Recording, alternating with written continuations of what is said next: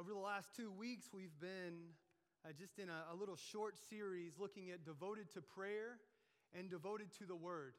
We want to be a church that are devoted to both of these things. That's one of the reasons that we preach through the Bible. So today we're beginning a new series through the book of Philippians. This is going to be a normal diet at King's Church. We're going to preach through books of the Bible.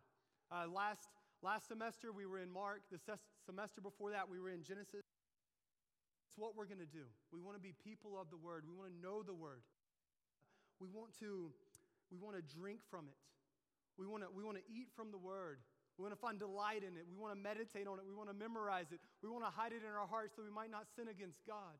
We want to be people of the Word. So, over the next 17 weeks, we're going to be in this little book of four chapters.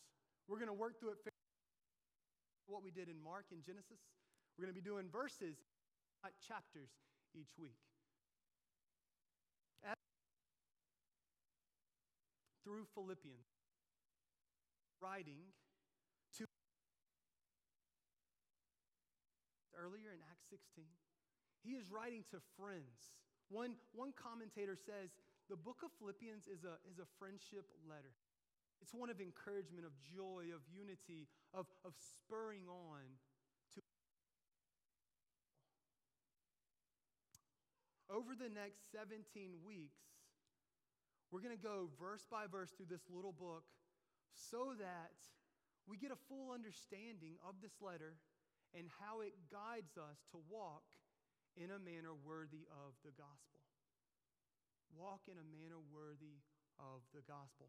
In Philippians 1 27 to 30, which really is the key verses in the book of Philippians, this is what it says Only let your manner of life be worthy of the gospel of Christ so that whether I come and see you or am absent, listen to what he says I may hear of you that you're standing firm in one spirit, with one mind, striving side by side for the faith of the gospel, and not frightened in anything by your opponents.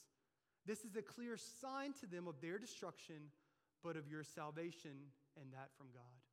For it has been granted to you that for the sake of Christ, you should not only believe in him, but also suffer for his sake, engaged in the same conflict that you saw I had and now hear that I still have. Paul's longing for this church that he planted around 10 years prior to this letter, his longing for them is that they would live in a manner worthy of the gospel of Christ. That's my longing for us. Over the next few months, from now till early May, we're going we're to work through this little book and my prayer for all of us is that our lives would be so radically changed that we can all say in, in one accord that we're striving to live in a manner worthy of the gospel of Christ.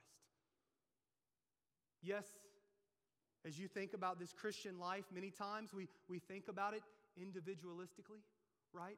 We're, we're growing individually, we, and we want to grow that way. But remember, this book this letter is addressed to the church in Philippi. He's writing to a people, he's writing to a community. We grow together, we do life together.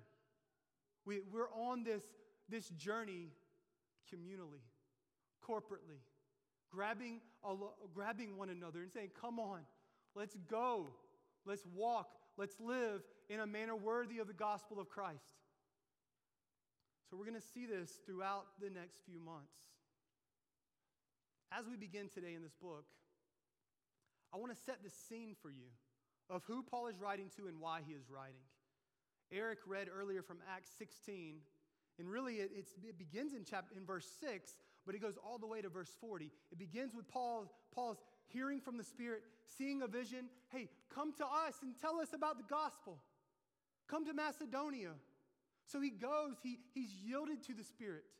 He's filled with the Spirit. He's led by the Spirit. So he goes, although he wants to go to Asia, he goes to Macedonia, and his first stop is Philippi.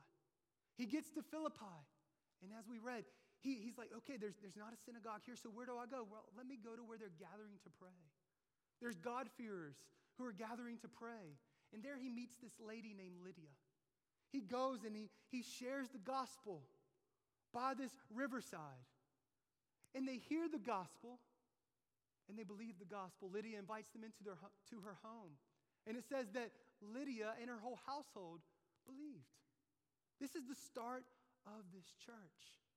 Paul and his companions, this is, this is what Risen Church is doing now in Concord that we got to send out at the beginning of this month. Right? This is what we do. We go and we plant the gospel, and through planting the gospel, we plant churches. That's what's happening here in Acts 16. So Paul, he, he shares the gospel with Lydia. Her family comes to faith. And then as he's in Philippi, right? He's in Philippi, and what's happening there is, is there's, there's this young girl. She's got, a, she's got a spirit of divination in her. And she's, she's telling all these things and making a lot of money for her, her owner, her master. And Paul gets tired of this. He's fed up. He's like, hey, you need to be quiet. And he casts out that demon, he casts out that spirit. And because of this, he gets put in prison. But this is all in God's plan to start this church in Philippi. Because in this prison, in this jail cell, he starts singing and worshiping. And, and what happens is, is the chains are released off their legs, the doors are opened, yet they stay still. They stay in the jail cell. And, and the Philippian jailer, this is, a, this is a famous story, right? A lot of people know this story. The Philippian jailer is just, he, he's like, oh my gosh, I'm about to be killed because all the, all the prisoners are gone. So he's sitting there about to take his own life. And Paul says, hold on, we're still here. We didn't leave. And he's, he's just blown away by probably what he's been hearing them sing, what they've been saying, and now he asks that question that all of us long to be asked, right? What, what must I do to be saved? What must I do to be saved? All of us want to hear this question asked by our coworkers, our friends, our families. Right? We want to hear this question. And Paul tells them. And then this, this Philippian jailer invites them into his house. And it says again that him and the whole household was saved. This is the beginnings, the birth of the church of Philippi. Sometime around AD 51, 52 is what most scholars say. So as we, as we think about this, the beginnings of a, of a wealthy lady and her family, of a slave girl, and of a Philippian jailer. Already we're seeing diversity in this church. We're seeing, we're seeing God gather a people for himself to be light and salt in Philippi. So Paul now, he's writing this letter about 10 years later in AD 61, he's writing this letter to these people. I want to run through just a few quick facts for you so that we can just have a, a foundation from which we can build the rest of this semester. So, the, the occasion, as you see, the occasion that Paul's writing is that he's giving thanks for this, for this church and their partnership in the gospel. He's also warning them against disunity. We'll see that in chapter 4. He's warning them against false teaching that will hinder the spread of the gospel. The purpose of this letter is to promote gospel centered unity for the sake of advancing the gospel. That's what Paul wants to see. He wants to see this, this church unified around so that the gospel will go forth all over Macedonia and to the ends of the earth. He wants this, this body, this local body, to be encouraged to love Christ courageously. Of Christ courageously. The theme, look, as a whole, is really, really twofold it's partnership in the gospel and walking worthy of the gospel. Partnership in the gospel and walking worthy of the gospel. The worthy, this worthy walk, this worthy manner of living involves both Christian unity and a willingness to suffer for the advancement of the gospel. It's going to be hard for us to listen to this. Suffer for the advancement of the gospel? Yeah, that's what Paul's going to call us to do. And he's actually, we just read it, he's actually going to say that it's a gift from God to suffer for the sake of.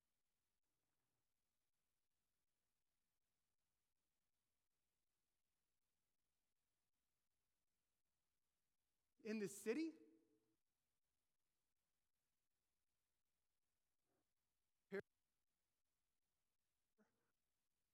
the gospel.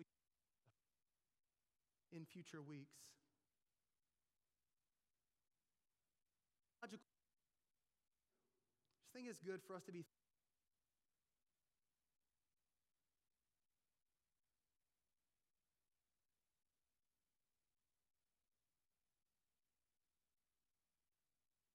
scheme of the scripture.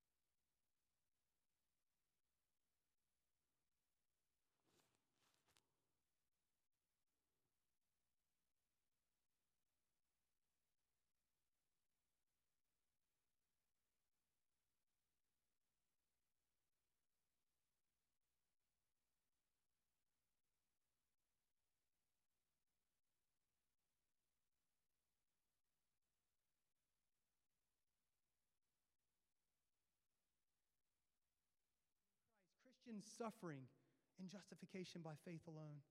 This letter is like most letters in the scriptures or letters that we would receive.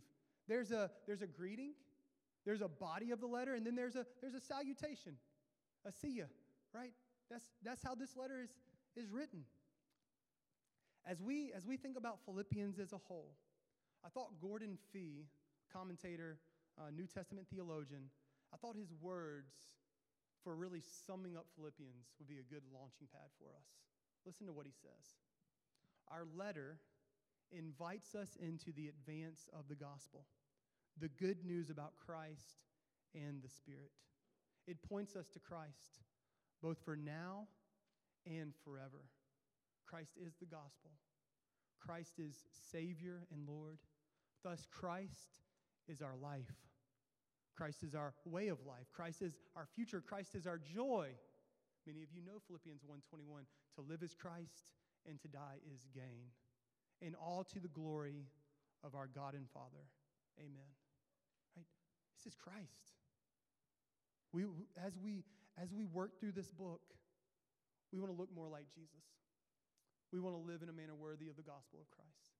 That's our hope. Today, we're just going to begin with two simple verses. The greeting our big idea for today is let us rejoice. Let us rejoice in being servants, saints, and saved in Christ. Servants, saints, and the saved in Christ. Let me pray for us. Our Father in heaven, we, we give you praise. We thank you for this day. We thank you for life in Jesus.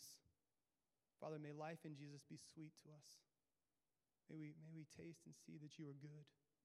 God, open our eyes that we may see your wondrous words, what you've done, what you're doing. God, help us to help us to savor Christ Jesus.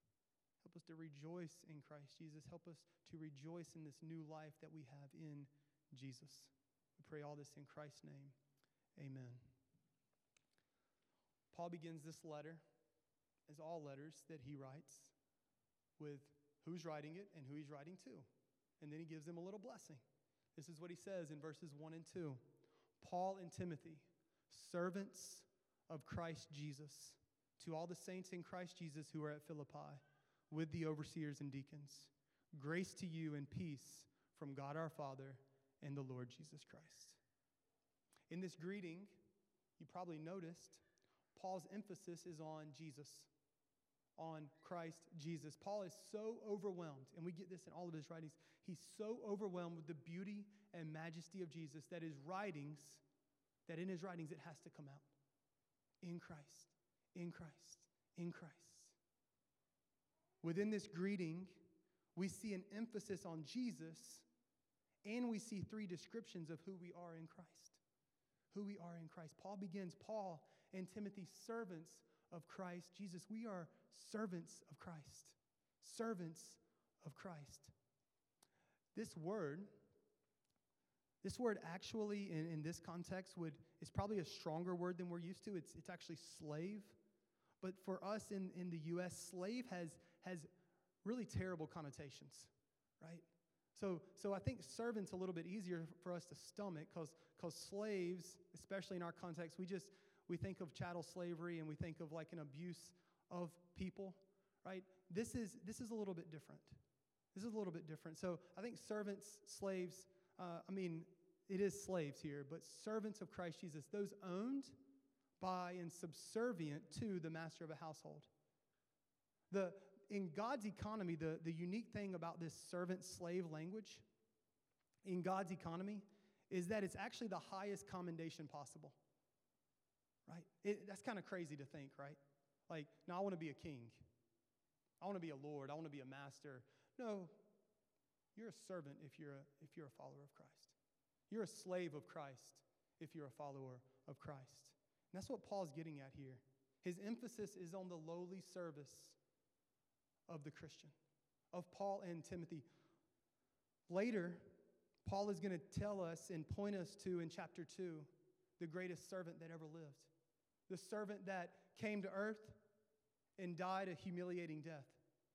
He served us by dying for us, by giving his life as a ransom for many. This is, this is humility, servitude. If we were to look at Paul's life, if we were to take a quick scan of Paul's life, he was a Pharisee of Pharisees. He was a leader. He knew the Bible. He was persecuting Christians. And then Jesus radically saved him on the road to Damascus.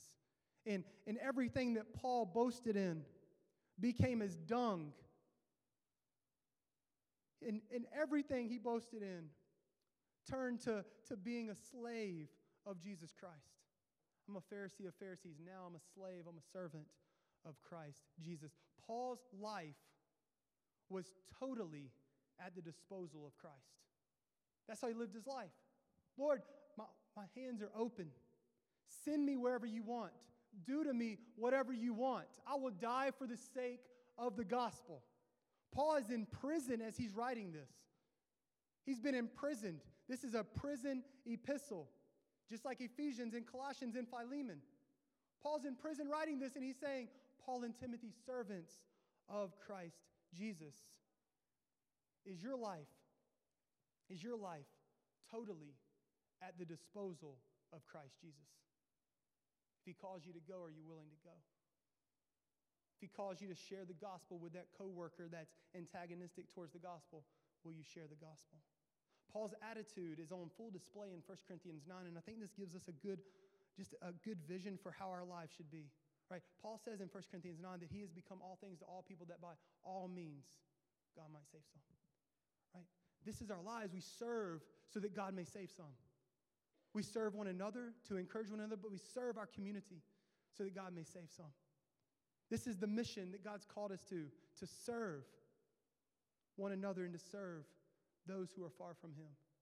Jesus is the prime example of this.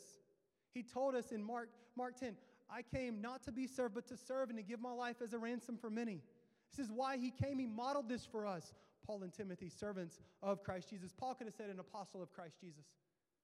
He doesn't do that. He doesn't pull out his apostle card, he pulls out his servant card because he's saying, hey, church, hey, Philippi, we want you to be like this as well. You know Timothy. Look at Timothy. Timothy's a, a man that, that Paul discipled. He's, he's his son in the faith. He's a man who, who sacrificed all for the sake of the gospel. He's a man that, that Paul's going to point to in Philippians 2. And he's going to say, I have no one like him who will be genuinely concerned for your welfare, for they all seek their own interests, not those of Jesus Christ. That's, a, man, that's an incredible statement about someone. Right? Think about this. Think about it. This was this is how people described you. For they all seek their own interests, not those of Jesus Christ. For I have no one like him who will be genuinely concerned for your welfare. Paul and Timothy, servants of Christ Jesus. So, the question do you have a servant's heart? We are slaves of Christ and servants of one another. Do you look for ways to serve? Here at, here at Kings, we have, we have a, a lot of ways for you to serve. We've got, we've got facility stuff. We got to clean this place each week. We, we've got King's Kids that, we, that we're looking for volunteers for. We got greeters. Don't you want to be a greeter? Like you had incredible greeters this morning. We got audio and video needs where people can serve up in the balcony, at the booth. In our community, we want to serve our local schools. We want to serve as, as people as people have, have giftings and passions, that's where we want to serve. We want to serve in homeless ministry. We want to serve in food pantries. We have a, we have a partnership with Love Life. We want to serve with them. We want to help moms and dads not kill their babies. and say, No, this is precious life. We have places to serve. Jesus' desire, as we saw in Mark over and over again, is that all of us would serve and be servants. That's his desire for us.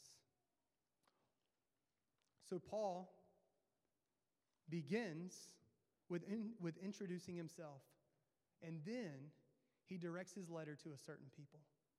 He says, Paul and Timothy, servants of Christ Jesus, to the saints, to the saints in Christ Jesus who are at Philippi with the overseers and deacons.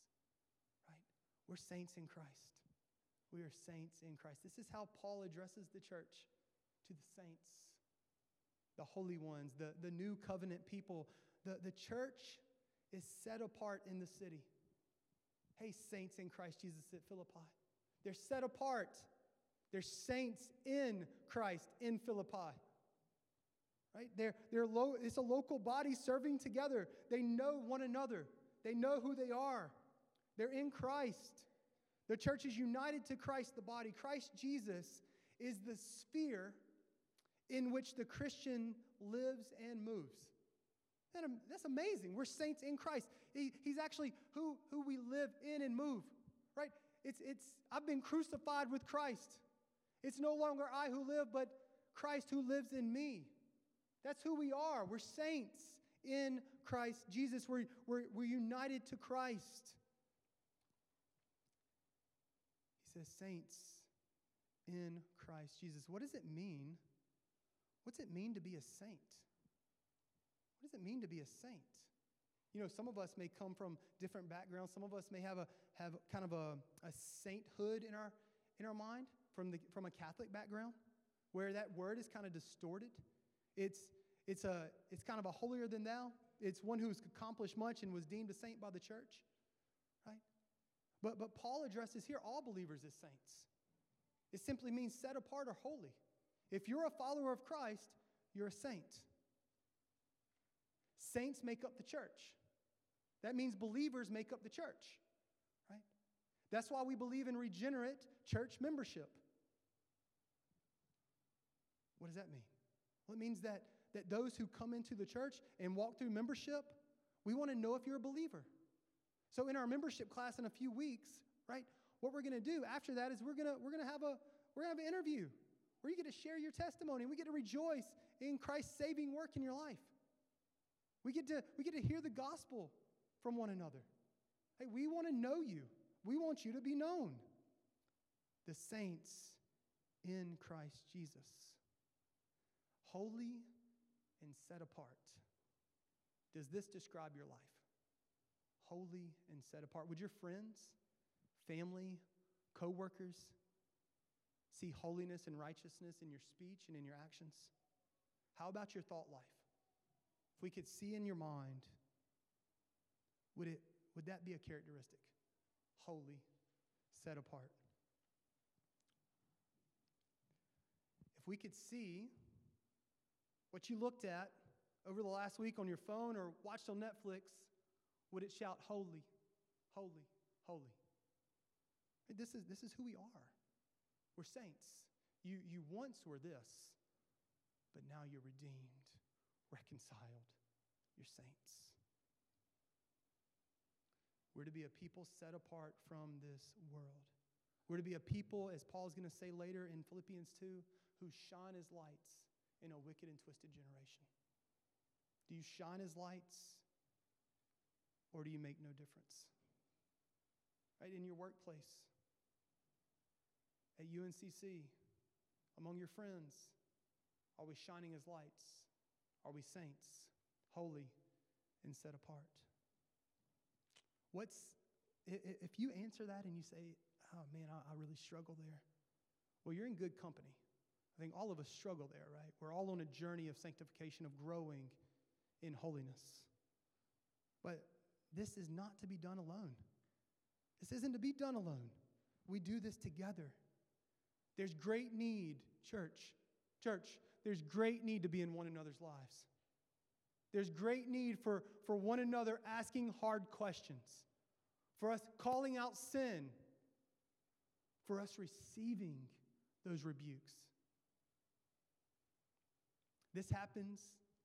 This happens in small groups, discipleship groups. This happens throughout the week as we're in one another's homes, as we grab coffee, as we, as we go run errands. Right? We're, we're serving, we're ministering alongside of one another to this end to walk in a manner worthy of the gospel. No one's left out of this church, this congregation. He even, he even goes as far and he, he points out hey, saints in Philippi, with the overseers and deacons. Hey, leaders, you're not off the hook here. You're not off the hook. Well, I, I want to get your attention. Hey, shepherds, pastors. Hey, hey, deacons. Hey, hey, servant leaders and leading servants. I want to get your attention here. These two offices are included because Paul wants them to understand they're not exempt. They need to take heed as well. Paul begins by calling himself a servant. He calls the church saints. Christian leaders are not above others in the church. Your, your pastors, the four pastors at King's Church, they're not above members in this church. They're servant leaders who submit to Christ and to one another. And to one another. We're servants. So as I was as I was thinking through this, these just these descriptors of who we are in Christ, servants, saints. And this is a high calling. It could leave you, it could leave you kind of going, I'm so unworthy. Like this does not align with my life. Although I've confessed Christ as Lord. I believed in my heart that God raised him from the dead. I, I believe this stuff. I can't do it. You're right. You're right. This calling from Christ is impossible apart from the saving work of Christ in our lives. So, Paul, so in, in letters written during this time, there was always kind of a, a blessing at the end. Paul takes that blessing in the greeting, he takes that blessing and he turns it into gospel centered language, Christ centered language. And this is what he says Grace to you and peace from God our Father and the Lord Jesus Christ. We're saved. We're saved in Christ and by Christ because we have grace. Paul, Paul wants them to, to, to be filled with grace, to overflow with grace from God the Father and the Lord Jesus Christ. Grace is God's expression of goodness in his not giving us our due punishment. Uh, I thought of, and just grace, grace, God's grace. Grace that can pardon and, and cleanse within, grace that is greater than all our sin. Like, this is what Paul wants us to understand. Grace. It's by grace you've been saved. We need this daily to remind us that we are helpless apart from the saving work of Jesus in our life. Have you, have you experienced this grace? Ephesians 2 1 through 10 gives us a clear picture of where we are apart from God's grace. It says, and the language is outside of Christ, the language is rough, right? You were dead. You're not in Christ, you are dead in your sins and trespasses. You're dead in your sins and trespasses. You're, you're actually following the, the prince of darkness. You're following Satan. You're at enmity with God. But God, this is what this is the good news of the gospel right here. But God, him being rich in mercy, he saved us. By grace you've been saved through faith. It's not, it's not anything you can do. It's nothing you can do. God does the work in you. By grace you've been saved because of what Christ has done. What Christ accomplished on the cross. Jesus paid it all. All to him I owe. What Christ accomplished on the cross, he took your sin, he took the death you deserve, and he paid the penalty. Yet, three days later, he was raised from the dead, showing that he's victorious over sin and death and Satan. And now we can have life. By grace, you've been saved through faith. It's not your works, so that you may not boast. It's God's work in you. If you've not received this grace, it is freely given. If you confess with your mouth Jesus is Lord and believe in your heart that God raised him from the dead, you will be saved. You can repent and believe right now, and God will save you. We have been given grace. And this grace as Paul is going to pray over them and bless them. Grace to you and peace. This grace yields peace in our lives. Grace and peace are connected. We have peace. Peace is the fruit of such gracious activity in the experience of sinners. And its main characteristic is reconciliation to God through Jesus. Why do we have peace? Because we've been reconciled to God. You see, outside of Christ, we are enemies of God. We're at enmity with Him. Yet in Christ, we experience peace because we've been brought to that reconciling relationship with Him. Grace to you and peace from God our Father and the Lord Jesus Christ. Here, man, just, just think about the theology built into this. Think about, I mean, just, just a few words. Grace to you and peace from God our Father? You have a dad. He's our Father if you're in Christ Jesus, and the Lord Jesus Christ. Father and Lord, servants of Christ Jesus. He is Lord of our lives. Here, Paul is, is joining them together. Yes, the, the Spirit is also a part of this Godhead, of this Trinity. But here Paul shows the, the unity between these two in the Godhead. He shows the, the unity in salvation. Grace to you and peace from God our Father and the Lord Jesus Christ. Church, we are, we're servants. We're saints. We're saved in Christ Jesus. This is good news for us. Knowing this about our identity, knowing that we are secure in Christ, the rest of Philippians just flows. As Paul brings rebuke, we can receive it. As Paul brings encouragement, we can receive it. As Paul brings challenges, we can receive it because our identity is secure in Christ Jesus. You're saved by grace. You're saints. Now we go out and serve. I pray that we would rejoice in who we are in Christ. Let us live lives that look after the needs of others. For this is the beauty of it. For in that we model to the world our Savior who came not to be served, but to serve and to give his life as a ransom for many. We're light, we're salt in this world. Let me pray. Father in heaven, we, give you praise. Thank you for your word. We thank you for your spirit.